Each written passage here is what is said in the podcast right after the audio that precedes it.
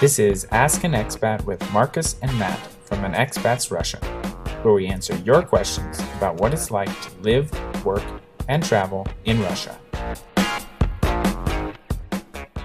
Hi everyone, welcome to this video. Today we're going to talk about what our experience was like teaching English in Russia as two Americans. Marcus, I know we both have quite a bit of experience teaching English in Russia, um, both freelance and at language schools. Maybe you want to kick it off and kind of tell your story about where and how you taught English in Russia. Yeah, um, I would say first off that I really loved my experience teaching and almost all of the capacities that I that I taught in. Um, I started off at a language school and I did some freelance after a while. I would do I did both and then um, I mostly switched to freelance. I taught at a university and then pretty much um, you know freelance after that again. So what I mean by freelance is private teaching, one-on-one. Um, I so my very first experience. Well, real quick, yeah. R- real quick, I have an ex- I have a question about freelance um, because I worked freelance too, and I think there are two different categories of freelance working. One, you can be a freelance teacher for language schools. Um, that was primarily what I did. I would go to, well, I taught business English for the most part. So I would go to a company that the language school set me up to go to. Um, I wasn't really associated with that school other than I was just their teacher. Mm-hmm. I didn't work for the school. I didn't have like a set. I only serviced a few of their clients, and I would do that for a number of different language schools. And then the other side of the coin is completely freelance, working with individuals. I also did that, teaching business English to um, businessmen in St. Petersburg. So I just want to let our viewers know that there are two kind of types of freelance work in Russia. You can be completely freelance, or you can be kind of like a contractor for language. Right, school. right, and um, maybe in the in another video we can go into kind of the reasons for that and, and the structure. But um, my mm-hmm. first experience was at, was at a very small language school in just outside Moscow. In 2009, I worked for for them um, about nine months. My contract was actually 6 mm-hmm. months, um, and then I kind of slowly tapered off, um, taking less and less classes with them uh, as I built up my my uh, you know private clientele group. Um, but the one thing that I, I would say about a language school, it's a hit or miss as far as like really getting you know getting along with the language school management. Um, right. Like you know, do they pay pay you on time? And like I can understand like the language school is taking a big risk by hiring somebody they've never seen before and getting them a visa and going sure. through all the paperwork. And you get there and what if you're not very charismatic? The students don't really take to you. Um, so it is a big risk but but there are um, you know some language schools who kind of uh, have cheated uh, um, foreigners not paid them on time or whatever. Or a lot of the time they, they just don't prepare you well enough. So basically, right. the first paid English teaching job I had was this, at this language school outside of Moscow. Um, they gave me accommodation, like a shared accommodation, um, mm-hmm. in an apartment right right near the um, school. I had the, the great thing about it was I was kind of new to it. I, I taught English as a volunteer, and I loved it, and that's why I mm-hmm. wanted to go back and do it. But um, the language school gave me, they didn't pay me a lot. They pay, it basically paid for my expenses, but um, it gave me kind of like a solid foundation of being comfortable in a classroom, uh, getting you know getting to know how to how to best prepare for a, a class I taught um, teenagers, I taught conversation groups, I taught beginners. Um, a local school mm-hmm. had um, like a quite a big group of 10 year olds who, for whatever reason, they didn't have an English, it was a, a public school, and they sent the kids over mm-hmm. in the mm-hmm. morning to, to a class twice a week with me. Um, I also like that a lot. Um, so all this working with students of different ages was really was really great. Um, and the thing was, it it just um, over time you kind of think, you know, you see the demand as a teacher, and you think, am I Right. being underpaid? and and you Right, start right. and then you start uh, doing picking up some private clients and and um, yeah so so I went from a small language school teaching you know there most of the day and then to private clients who paid much more but I would have to travel to them so there's definitely the the Right. um, you know, you have to weigh weigh the pros and cons. But the private students, um, I found through mostly agencies. So there's lots of agencies. They they have a contract with the with the family, and it was kind of funny because um, I I really like working with kids. So. And I didn't really know how much a private student would, you know, the the parent or the, or the student himself would pay. So I reached out to this, um, at the time, it was a, a well known agency in Moscow. And they said, I came in for an interview. They, they really liked me. And they said, hey, you would be great. Um, do you work with kids? And I wasn't really sure should I should I work with you know young kids or not. And they said we have a lot of clients who who want to uh, who want teachers for the young kids, and I'm like, okay, I'll work with maybe six year olds or or six and up, is what I said initially. Yep. And then the la- the the lady I talked to said, how about you try with with like two and three year olds?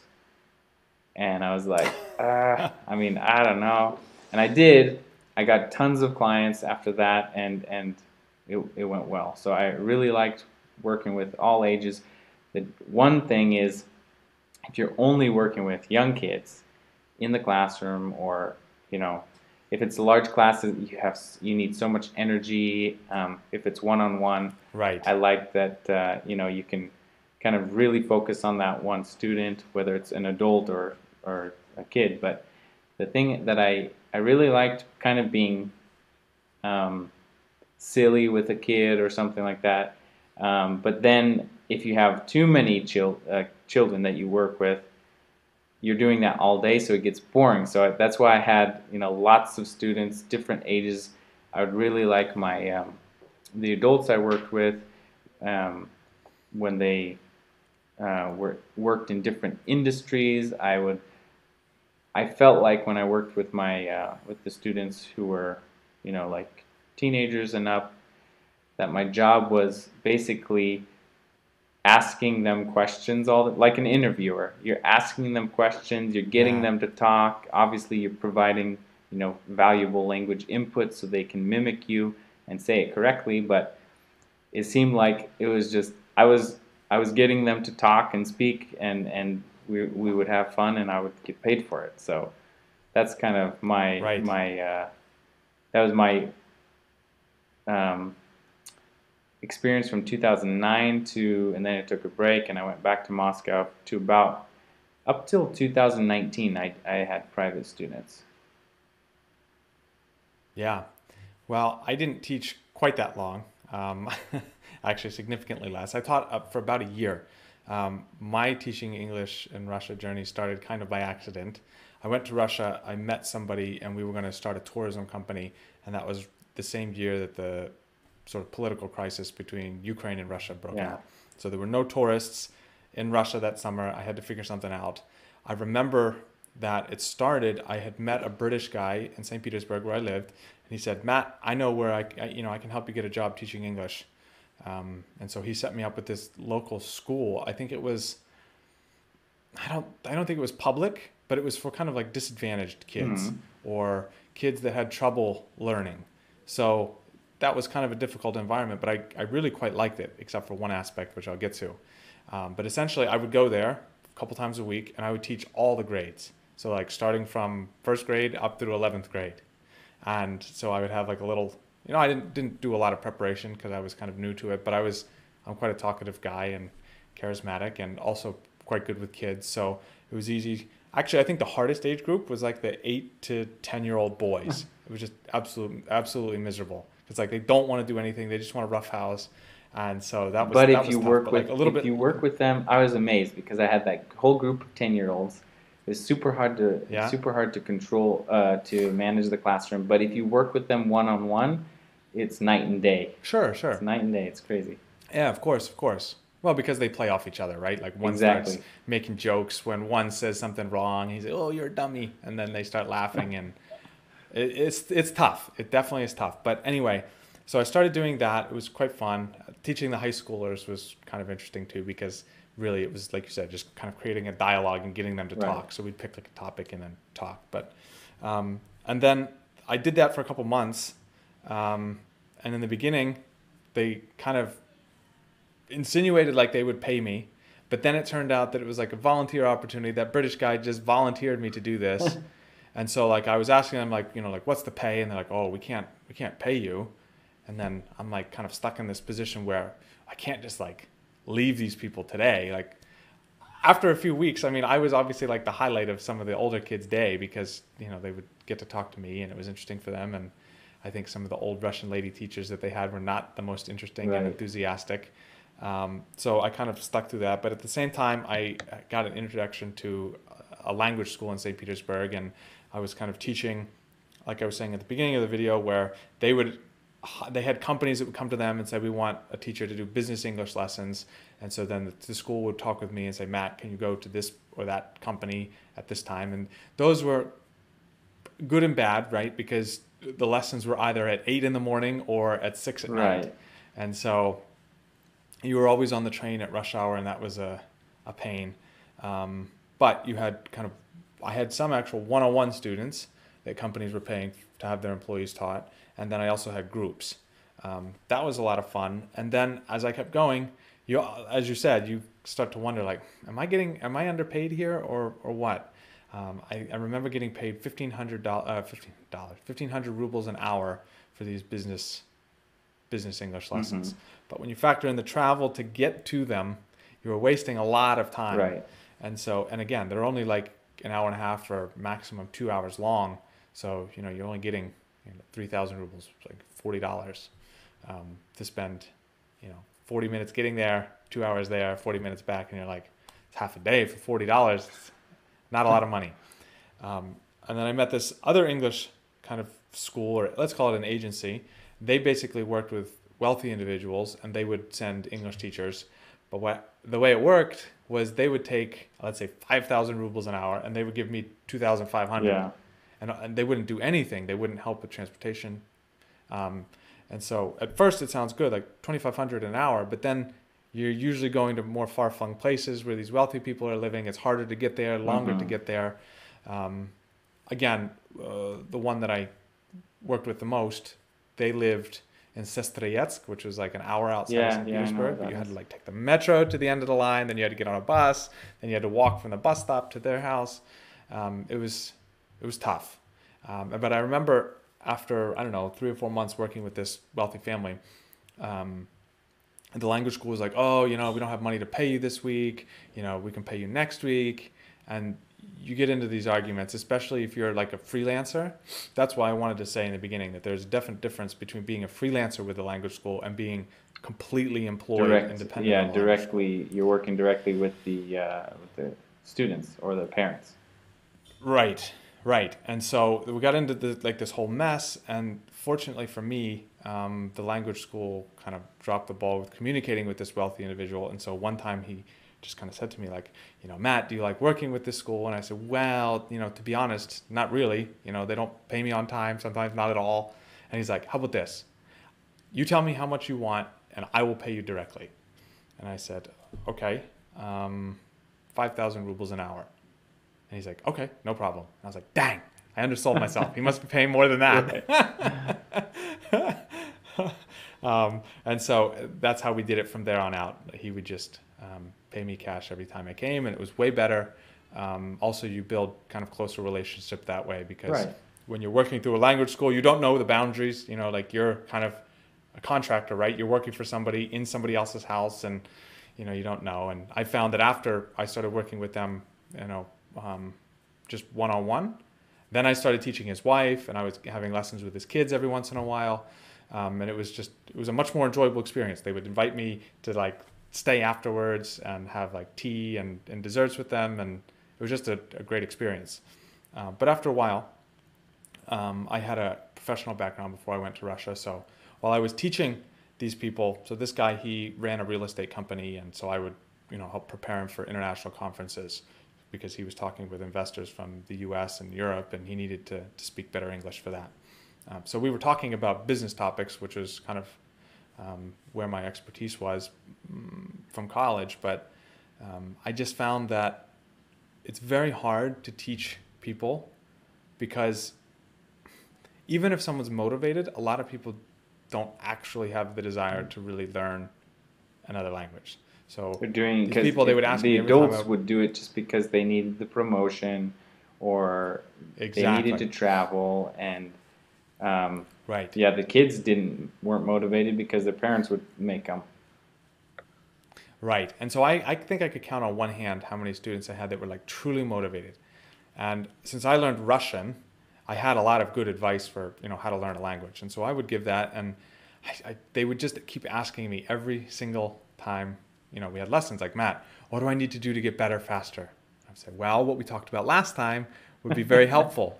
You know, did you watch a TV show in English since we last met? And they're like, oh, no, I didn't have time. And yeah you know so like that it just it, it got difficult for me um, and that's how i or not how but more why i transitioned out of teaching english hmm um, so that's my story i taught english for about a year in st petersburg i had a lot of fun um, but there were certainly ups and downs not getting paid was was a big hassle so i would also say as one big piece of advice you need to be very confident in yourself if you're going to work freelance like Russians, they're very direct. It's not like Americans where you can kind of beat around the bush, you know, what your price is, or you sometimes you have to say like, you need to pay me now, or I'm not going to the next lesson.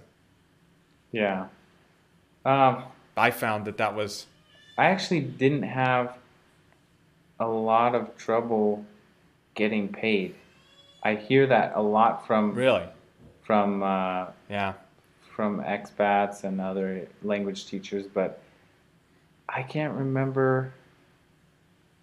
I can't even remember once when I didn't get paid. huh? Well, I would say consider yourself lucky. No, I've heard it so many times. I mean, I re- I'm trying to. I'm trying to think. Was there a situation? There were situations where we didn't agree. Like uh, it just wasn't good. You know, sometimes the personality, my personality, didn't fit their their personality, or they were too demanding, and I'd just say, you know Sure. what, this. Um, I think you should find a different teacher, or um, it didn't happen often. I, I pretty much got along with everyone, but as a piece of advice for anyone thinking about teaching in Russia, number one, you should definitely have a genuine interest in Russia or Russian. And two, Right. you should like people. I mean, uh, I've seen English teachers who just do it because they they want to be in Russia and that they see that as the only way to like make Right. some money or, or go travel and pay their costs, their Right. expenses. But I mean, now nowadays there's a lot of foreigners in, in Russia, and if if they don't like you, they'll just you know get a different teacher. They'll find a new teacher, right? So- right.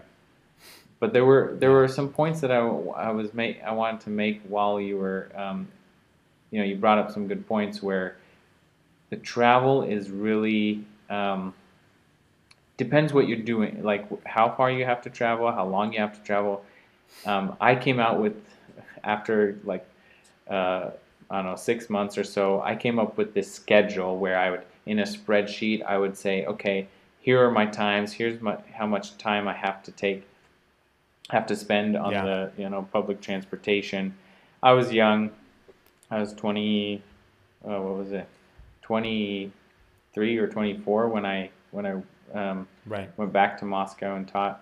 Um, so I could be on the metro like two to three hours a day. But what I would do on the metro was read. I'd read. I'd prepare lessons. Yeah. When I got home, I didn't have to prepare lessons.